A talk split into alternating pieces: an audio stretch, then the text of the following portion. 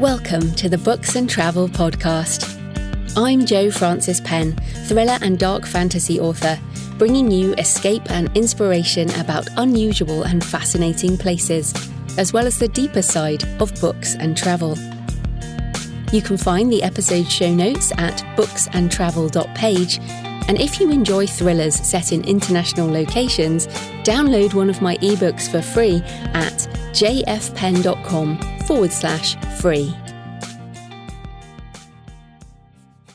Hello, travellers. I'm Jo Frances Penn, and in this episode, I'm talking to adventurer Anna McNuff about the definition of adventure and how it differs from the idea of travel. I like the idea that we can find adventure closer to home in the small things, as well as dreaming what might be possible when we can get into the world again. Because we recorded this during the pandemic when travel was impossible. I haven't actually left my few square kilometres for over four months as I record this. But if adventure is a mindset, you can do it in your local area and see places with new eyes, which can mean taking a new route to a place you know or even going at a different time of day. So, Anna talks about finding pockets of wilderness where you can get closer to nature.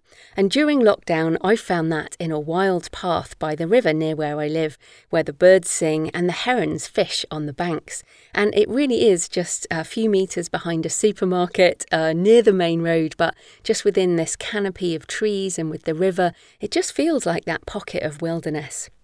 I hope you have somewhere like that near you. Of course, Anna is a true adventurer. She has run across New Zealand and cycled the Andes and run the UK barefoot, which is completely bonkers. But in the end, she says it's less about how hard it is and more about discovering something within yourself as part of the journey, which is great because I have no intention of doing such extreme physical adventures, but I still find travel to be an adventure in many ways. So you have to find that element of the unknown if you want to grow. And of course, if you're not growing, you're shrinking. And much of travel is uncomfortable in many ways. And that's important because otherwise our world shrinks to the space around us. And travel helps us to push that boundary little by little. I can't wait to get back into the world again and push my boundaries once more. And as that becomes possible again, Anna and I reflect on not taking things for granted and maybe planning that trip we said we always wanted to do. Maybe that brings something to mind for you today. So, in the meantime, I hope you enjoy the interview.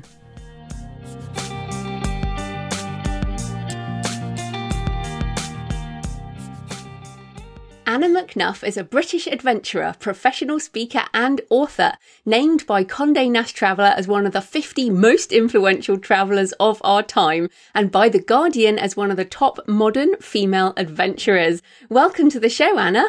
Oh, thank you so much. It is a pleasure to be on.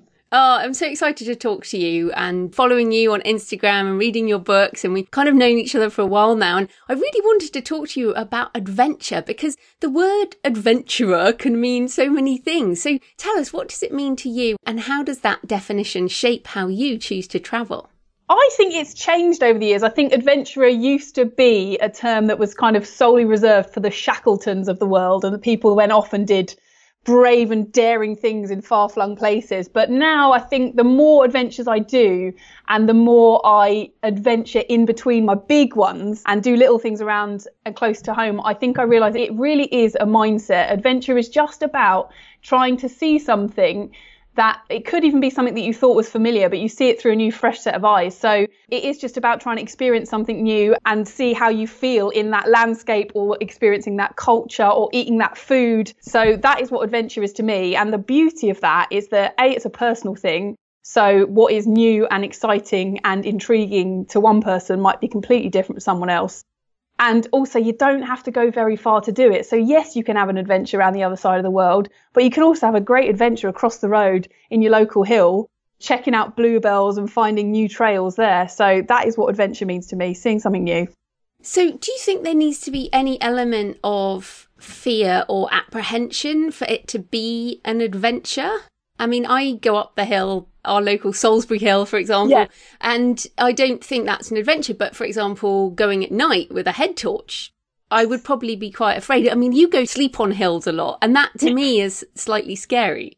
Yeah, I think the thing about an adventure there, ha- I think to call it an adventure and, and you know when it's going to be an adventure because you feel it, you feel that thing that goes, let's go on an adventure. Oh, I'm going on an adventure. And there's sort of a buzz in your veins. And I think there does have to be an element of the unknown in it, but that doesn't necessarily have to be 100% fear. There's probably a tiny bit of fear there because that's what happens with the unknown. We are fearful of it, but there can also be a lot of excitement. And I think an adventure probably ranges on that scale. Sometimes it's a little bit too scary, and sometimes it's just 100% fun and excitement.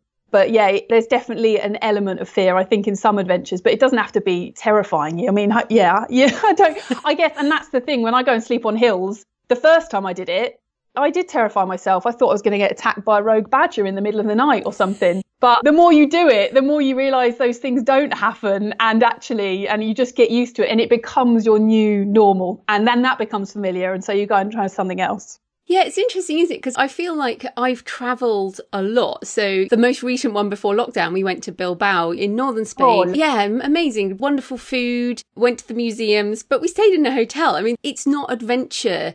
It wasn't adventure travel. It was more cultural travel. So I think, you know, maybe that has part of it. It doesn't, as you say, it doesn't matter how far away it is. It's more the attitude yeah, yeah, that's right. It's the attitude and the feeling you get, and there has to be a little bit of that nervousness. I think that's what makes it fun. Mm. I mean, we talk about sleeping on the hill, but you have also cycled the Andes and across the USA, and you've run across New Zealand, and we'll come to some of the others in a minute. But do you think you have any limitations when it comes to the adventures you aim to do?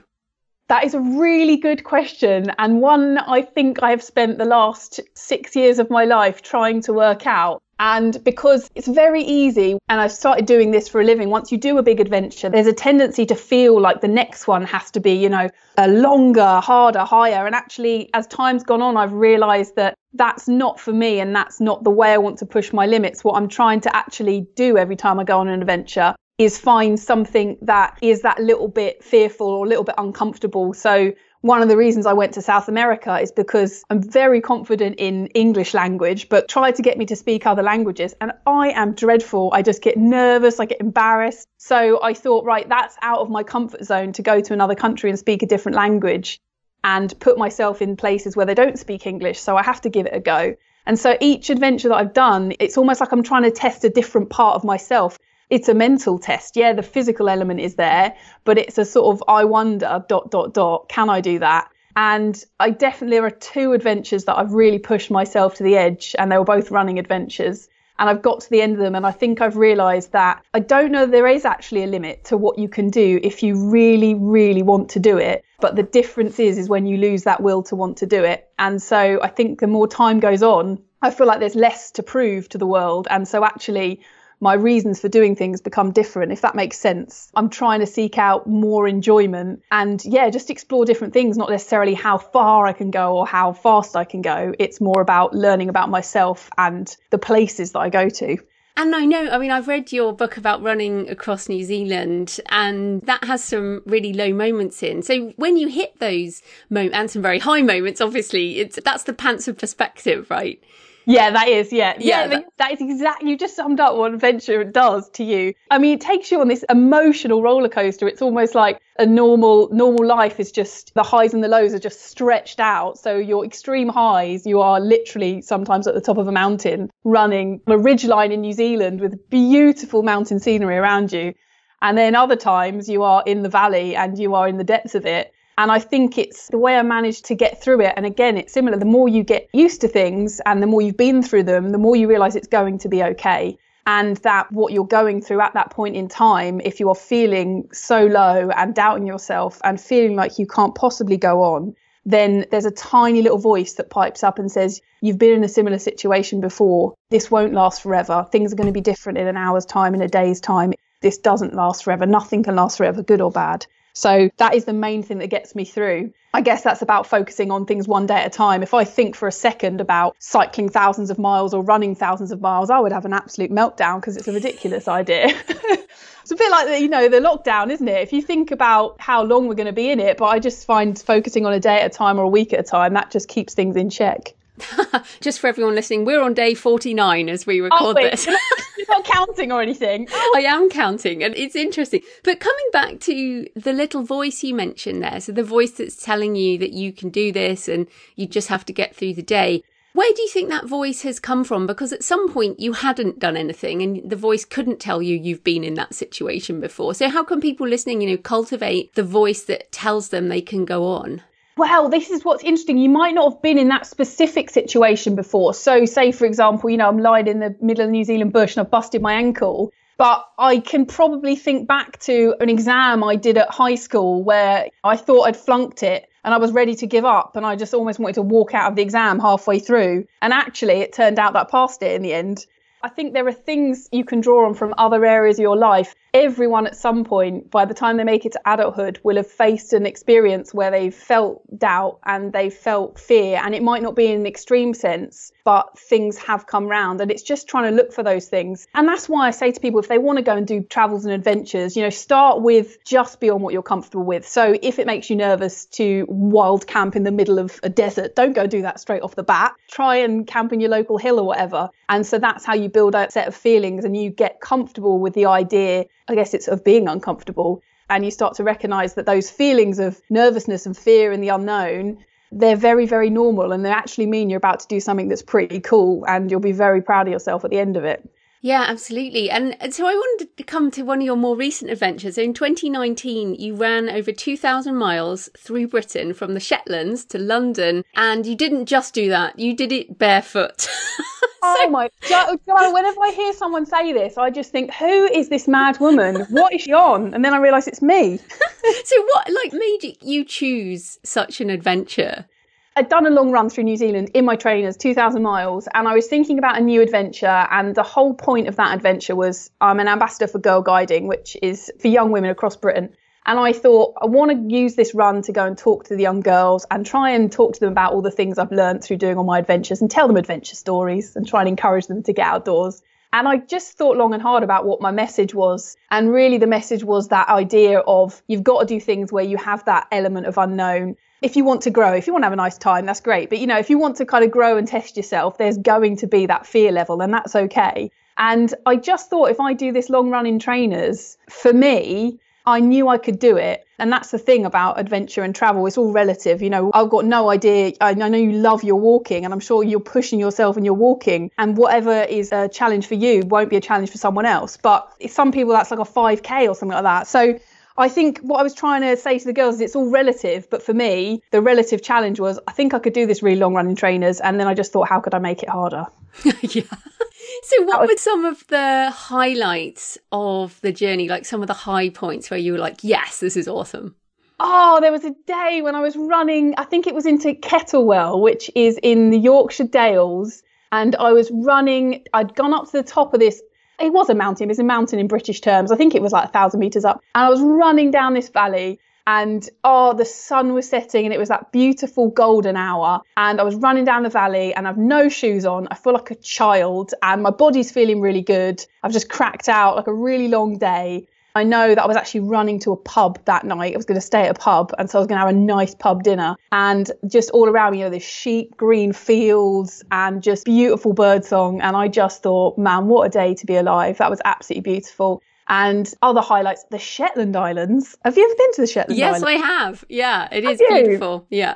It's beautiful, isn't it? And there's something, I mean, I felt so naive when I went there because I didn't even know if they were going to have Wi Fi or, you know, I was just like, do I need my passport? I mean, obviously it's a British Isle, but I knew nothing about it and I felt so ignorant. But it is kind of like going to another world because it's just so cut off from the mainland. And I just loved it up there. And I was there midsummer, so it was sunlight for like 20 hours of the day and Shetland ponies and seals and puffins everywhere. That was a definite highlight of the trip and somewhere I'd love to go back to. Yeah, I was there in November. It was not as fun. what were you doing there in November? Was I went to speak oh. to a group of authors and they have a lot of Viking festivals. Were you there around then? I wasn't, but everyone talked about it. It's called Up or something, isn't it? Where they all yeah. do the parades and yeah No, it looks great. I'd love to go back. I think it's January or something, so that would be a cold one. Yeah, definitely.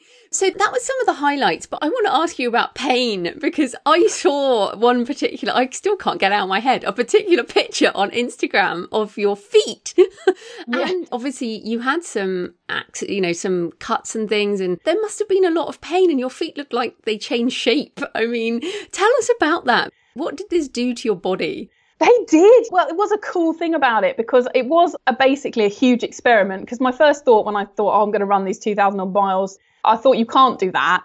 And then I thought, well, can I? And the more I read about it, the more I realized it, it, potentially was possible. Whether I was going to be able to do it was another thing. But as I went along, it was amazing to watch my A, the is kind of gross, but the layers on my skin build up. So within six weeks, I had loads of extra layers on hard layers of skin on the bottom where I was landing on my pads on my feet. And then, you know, I was getting to a point where I couldn't actually scratch the bottom of my foot if I got an itch because my nails would just go clean off. You know, it was that hard. it was cr- honestly crazy. And I started to feel really proud of my feet. And then by the time I finished the run, I think the picture you might have seen would have been the tendons on my feet were, they looked like racehorse legs. You know, they were just, you could see every single tendon. And I thought it was amazing because I think we forget about sometimes we take our body for granted, don't we? We walk around our feet all day and people hate their feet. And I, some people do. And I just looked at my feet at the end of that run. I just thought, you have just carried me 200,000 miles and how amazing. And they were so strong. I did have a point in the middle of the journey where I did pick up a cut, and that was about a thousand miles in. And that was a dreadful moment because I wasn't sure if I was going to be able to carry on the run. And it was getting a lot of media attention. And I had all these talks lined up to the young girls along the way, booked in and I ended up getting a foot infection for a couple of weeks. But that again was a great time to talk to the girls and say, girls, this is an adventure. This could be a complete disaster and my run could be over, but I'm still here. I'm talking about it and let's see if I can find a way to keep going. So I did manage to in the end. And yeah, I ended up with panther paws. That's what I call them. Yeah, it really was like that. And I feel that we only really get our feet out usually sort of in the summer and on the beach or whatever. So I found that really interesting. As you say, we take our physical bodies for granted. But coming back to pain. Obviously, on these really long trips, you're going to be feeling pain, like yeah. more than just uncomfortableness. So, how do you tell the difference between pain that is an acceptable part of your experience and something that is worrying? yeah, that is a really, really good question because I think sometimes I get it wrong. Yeah, um, I think maybe you do. yeah, I think sometimes I do, and I think the, this adventure showed me that because actually the worst kind of pain I found on this adventure wasn't a sharp, oh, I've stepped on a thistle pain. I mean, God, if you've ever stepped on a thistle with bare feet, it's agony. It's like 12 little darts into your foot. But actually, that pain didn't bother me because you can see the source of it and you understand it. The worst kind of pain is the low level, the rumbling, the kind of the day after day after day when you're trying to get up, pick yourself up, carry on, you know, do that repeatedly. That kind of pain gets really exhausting. But I guess when it comes to knowing when to stop and when to push on, there is a difference between, I find, pain and an injury. And this is crazy, but I have a four day rule. If I have a pain in a part of my body and it stays there in exactly the same position for four days, and at the end of that four days it has not moved and the pain level isn't any less, then I will treat it as an injury and I'll rest it. I don't know why it's four days, but that seems to work for me. It could be a different length of days for other people. But I find what normally happens is two days in, you notice a niggle in your knee, and then two days in, you go, oh, yeah, that knee's really sore. And on day three, your hip starts hurting, and you think, oh, my hip's a bit sore. And then suddenly you've forgotten about your knee and then your hip hurts for a bit, and then your toe might start hurting. You're, oh, my toe's hurting. But as long as the pain's almost like moving around your body, and so I actually take comfort in that because I feel like it's like as long as it's moving, as long as the pain is moving around, I feel okay with it. It's when it gets really stuck in there, really rooted, and it won't go away, and it gets worse and worse. That's when I go, okay, I need to stop now. I need to take a few days of rest, get the ice on it, but yeah, in those 2,000 miles of that British run, I only had one day off for a sore calf, which I thought was pretty amazing mm. and a mm. testament to the body, really. Incredible. And then I, w- I wanted to ask you about running. So I am not a runner. As you mentioned, I like to walk and I've done some cycling through India and other places. And, you know, I've done sailing and I've done lots of things, but running is not really my thing. But you've done all these different things as well. So what is it about running particularly that you love? Like, what is traveling by running for you? I applaud you with the walking because I'm terrible at walking long distances. I can't do it. I get so many blisters on my feet. I actually find running easier, which is crazy, isn't it? That just yeah, sounds but honestly, I couldn't walk the distances you walk. I would just suffer. So I think the thing with running is the main thing is I like the speed at which it allows me to move through the landscape. You know, cycling's great, but sometimes you miss things when you're cycling. And when you're running, it's that little bit slower, so you get time to see everything. And there is something great as well about going places where cars and wheels cannot which is similar to walking. You know, you can get off the beaten track and you can go up a trail and up and over a mountain rather than having to stick on some kind of paved or gravel road around it.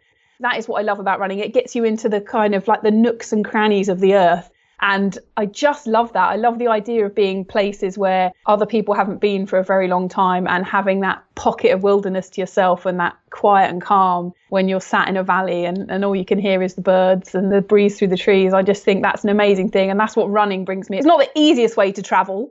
But I can, for some reason, I can get into that. I'm sure you have this when you're walking, that kind of sick, monotonous rhythm. You know, you're just going. It's like driving down a motorway. You don't know where your brain was for the last hour. You've just gone you're in the zone. And thankfully, I'm able to do that with running. So when it's going well, anyway, not on my bad runs, but when it's going well. And then the other thing is, I mean, you've written a number of books now, but when you're running or cycling, I mean, when I walk, I can take pictures easily, you know, I can write notes down. How do you document your journeys when you're cycling or running?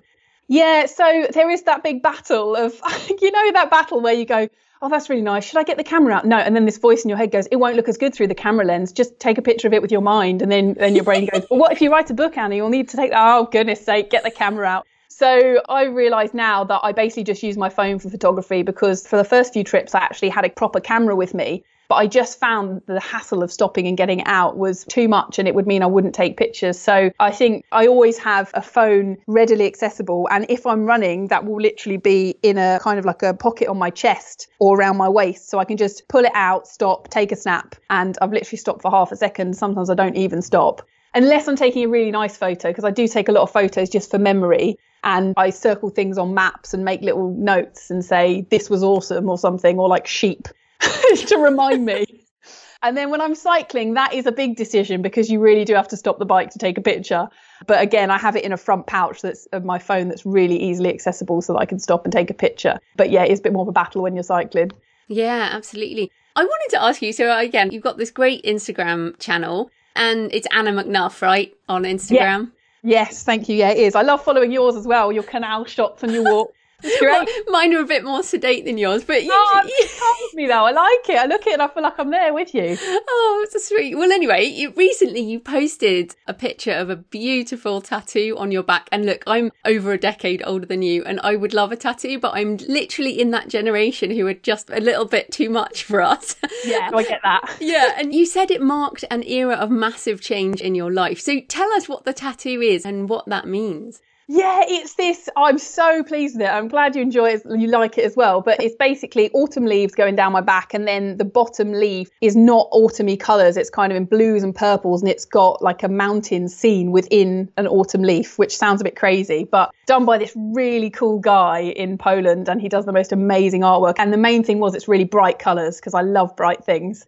But I said it marked a period of change in my life because I've got a couple of tattoos, and the last one I got when I was 26, that was, I got it at a point in my life when I was really, really happy, but I'd come out of a relationship which was five years long. I'd completely lost who I was as a person. And so I got that tattoo to mark a sort of a new beginning in my life when I was at a really good point again. And when I thought back when I wanted to get this one, I thought back over the last sort of nine years since I had that last tattoo, and so much has changed. You know, I was doing a full time nine to five big corporate company in London, and now I make a living from writing books and giving talks about adventure. And I'm also absolutely loved up and my boyfriend as well, we want to start a family. So it was sort of the end of we've spent the last six years darting around the world doing our own crazy adventures. I mean, he, he's like run across Canada dressed as a superhero and across America and stuff.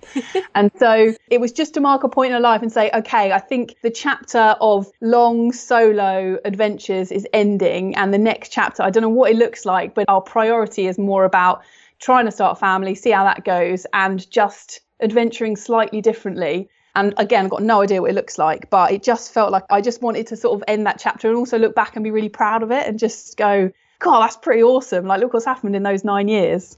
I love that. And it's very beautiful. And I'll, I'll, link to it in the show notes. But I agree. And I think what you're saying is that it's a different type of adventure period in your life. Yeah. That you're going to be doing different types of things now. And I think the leaves are great because things change and the leaves change. I mean, we're mm, recording this just as everything's gone nuts, like the weather's been beautiful here and all the leaves are just incredible. And then there's other periods, aren't there, when they're gone? That's it, and that's exactly you know I'm an autumn baby, and I love autumn and I love the colours. But main that is you've got it there. That's exactly what I love about autumn. It's just a reminder that the world is always turning beneath our feet. Like good or bad, things will change, and you've got to embrace that. So yeah, it's a reminder of that as well, which I think is a cool thing. It is. As we mentioned before, as we record this, we are in lockdown in the UK, and obviously the coronavirus and COVID 19 has completely stopped all of the travel that we're so used to. So I wondered, like, what do you think, or how do you think that this will change the way people travel in the future? It's crazy, you know. I thought about this. I can't quite get my head around it. And I feel like when travel opens up again, I feel like we might almost go back five, ten years in that there will be less flights available, things will be more expensive. That's what I feel like might happen. And in a way, I kind of actually hope that's true because I think we were getting to a dangerous position with travel, I think, where it was so easy just to go and jump on a flight. And I obviously I'm trying to be more conscious about the environment and trying to fly less, but I do love to travel. So those two things are very difficult when you put them side by side. Is it going to be good or bad? I don't know, but I do feel like we'll just go back 10 years and I think a lot of travel companies would have gone bust I wonder if a lot of budget holiday companies will have gone. But it'll be a really interesting time. But I mean, I cannot wait to go on a trip again. And this is making me realize how grateful I am for the ability to travel and how good we had it. and we will have it again, I'm sure. Yeah, it's funny. I feel the same way. I like have some days where I'm like, oh, I'm really grateful that I can take the time to look at my local environment more and really enjoy where I live. And then the other part of me says, open up so I can get on a plane. oh, I know, but that's because it's an addiction, Jan, isn't it? That I honestly think if you're a wanderlusty person, it's an addiction. Yeah, and I feel it now. i have got a map on my wall world map, and I just keep every night I'm looking at it, going, oh, I just want to go to you know Japan or Canada or oh, Alaska. Yeah, that is the problem with this podcast at the moment. Every person I talk to, I'm like, oh, there's an idea.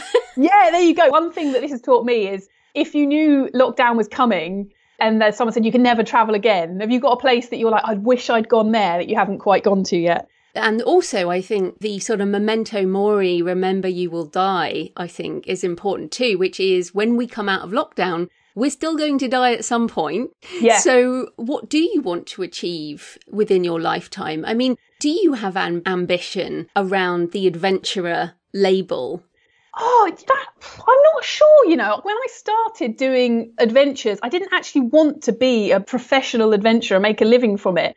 I actually thought it looked like an awful lot of hard work, which it is. But what I realized along the way is actually it's not really about the adventures, it's actually about the storytelling that comes with it. And that is what I have loved the creativity, I guess. That is what I've loved more than the adventures. So I'm a bit of a free spirit. So I feel like I might just keep reinventing myself as life goes on. And I'm the kind of person that I like to try and see if I can do something. And then once I've kind of got it and I'm okay, I sort of want to move on. And I think I get a lot of that from my mum. She's had about 15 different careers and can do lots of different things. So I guess I don't have aspirations as an adventurer. I have aspirations more as a creative person and trying to share stories and I guess bring a bit of joy and escapism to people, if that makes sense. Oh, absolutely. And talking about that, your most recent book, very creative, is 100 Adventures to Have Before You Grow Up, which is aimed at getting kids to be more adventurous. And as you mentioned, you're also an ambassador for Girl Guiding. So I think what I don't like most about the lot, obviously the disease is really bad, but I don't like walking along the street and have children look at me with fear because of needing to social distance. And I think this, the fear that's accompanying this is very worrying. And I don't want young people to be scared of another human, let alone yeah. going to a different place. So people listening will have kids, grandkids, nieces, nephews, whatever. How do we encourage the young people in our life to be more adventurous when the world, even without coronavirus, is portrayed as so dangerous? Yeah, I find myself when I go out for my walks at the moment, I find myself when people pass me and there's that look of fear, I think you can still smile, you know? Yeah. you can still smile, even though the world's in a mess. We can still smile at each other within two meters. It's good. So I'm smiling at everyone. That is a really good question. I think the first thing to recognize, as you said, kids pick up on everything. You know, if you are fearful about something, do your best to try and keep it under wraps a little bit because they have such a natural sense of awe and wonder about the world and they are so naturally curious you know, I haven't got kids yet, but I just think our job as adults is to kind of hold a space for them to explore all those questions they have and just try not to shut them down. And obviously, you're watching a kid climb a tree. If they get a bit high, as a mother, I'm sure you're going to, or a father, you're going to be extremely nervous. But just to try and almost push your own boundaries of like, take a deep breath, let them do it, let them explore, let them learn. And I think kids naturally they want to explore and they want to learn. And if we can just hold that space for them until they're old enough, if there's someone that wants to travel, that will naturally be there. I think the fear is almost imposed. And I definitely see it when I do a lot of school talks. And you see the kids up to the age of about 10 and they think anything is possible. They're going to rollerblade to Greece and meet a polar bear, which obviously isn't correct, but who cares? well, maybe in the zoo. oh, yeah, exactly. You just do it. You do it. But then you see them as they hit start hitting those teenage years and all that sort of self doubt and they start to feel nervous and question themselves. And I just think if you can catch them at that point and just remind them to trust themselves and whatever it is they're interested in to go and explore that, then I think that's the way forward. So, yeah, I'm hoping the book's doing that. I mean, I had great fun coming up with 100 adventures because it was originally said, oh, we're going to do a book called 50 Adventures to Have Before You Grow Up because we don't think you can come up with 100. I said, what? of course I can. of course I can. Here we go. Yeah, so I, I had good fun. I learned a lot as well. That's great. Well, my mum took us, me and my brother, to Africa, Malawi in Africa when I was eight. And I credit that with a lot of in my life. yeah, that has changed your whole perspective on things, surely. Yeah, exactly. Kind of growing up, just accepting that to be normal. And the other thing, my mum sent me on, do you know Mill on the Brue? Because you live in this area, don't you? No, what's Mill on the Brue? That Mill on the Brue. It's um the River Brue in Somerset, yeah. and it's a bit like a mini Outward Bound for young people. Oh, cool. No, I haven't been. I have to check it out. Yeah. And I went on that when I was at 15. And 15 is such a terrible age, you know. You, oh, yeah. You really hate yourself.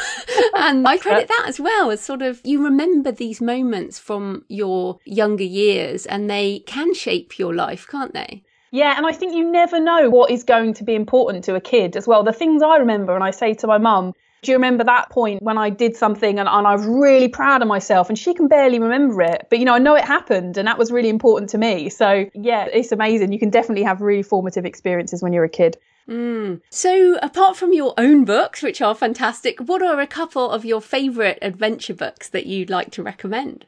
Oh, well, the one that started it all for me and got me off adventuring was there's this amazing book by Rosie Swale Pope called Just a Little Run Around the World.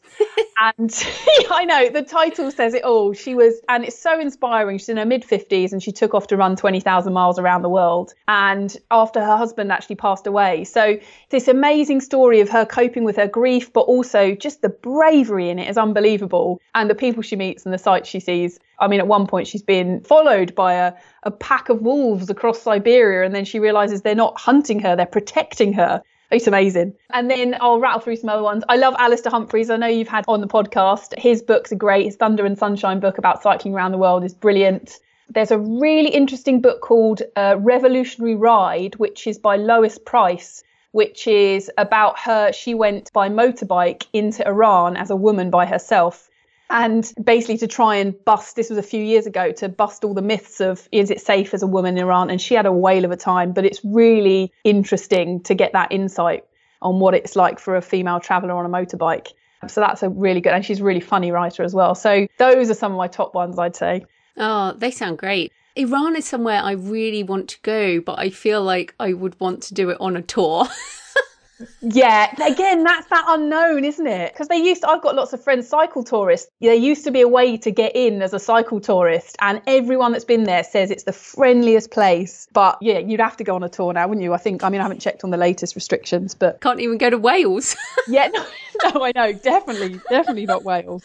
Oh, anyway, no, it's been so great to talk to you. So, where can people find you and your books and everything you do online?